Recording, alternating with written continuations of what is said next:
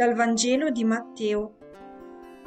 In quel tempo Gesù disse ai suoi discepoli, State attenti a non praticare la vostra giustizia davanti agli uomini, per essere ammirati da loro, altrimenti non c'è ricompensa per voi presso il Padre vostro che è nei cieli.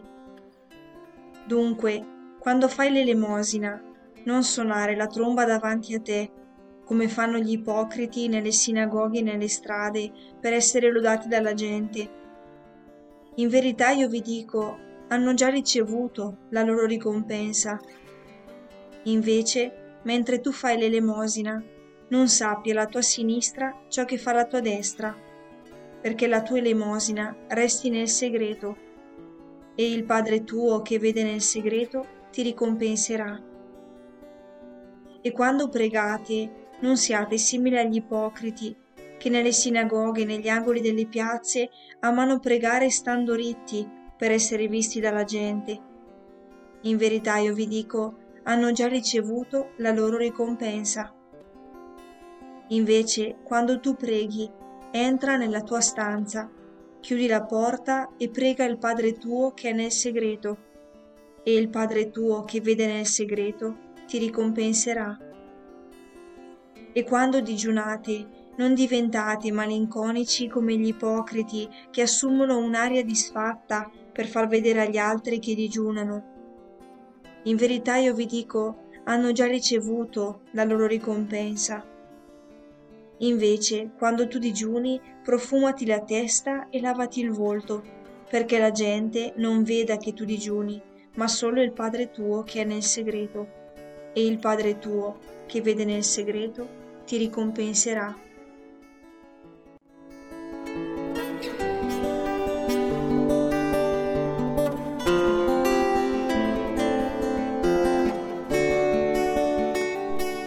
Nel suo discorso Gesù vuole riportare il centro sul perché facciamo qualcosa. Fa riferimento in particolare a tre azioni, elemosina, preghiera e digiuno. Si tratta senza dubbio di buone azioni, ma Gesù ci ammonisce, anche in queste si insidiano possibili atteggiamenti sbagliati di chi le pratica. Infatti ci dice che non è tanto importante il fare, ma il perché lo facciamo ed anche il come lo facciamo.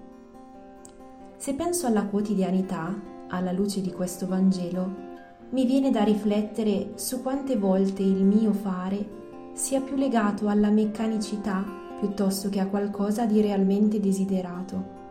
Penso a quante volte faccio qualcosa perché devo farla, a quando il fare è legato al voler apparire sempre forte e capace agli occhi degli altri e dai miei, a quando cerco conferme con le mie azioni. Penso a quante volte nel fare qualcosa mi aspetto di sentirmi dire almeno grazie per averci pensato, per aver preso a cuore qualcuno o qualcosa.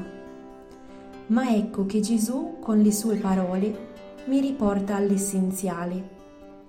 Non tanto cosa faccio, ma perché lo faccio.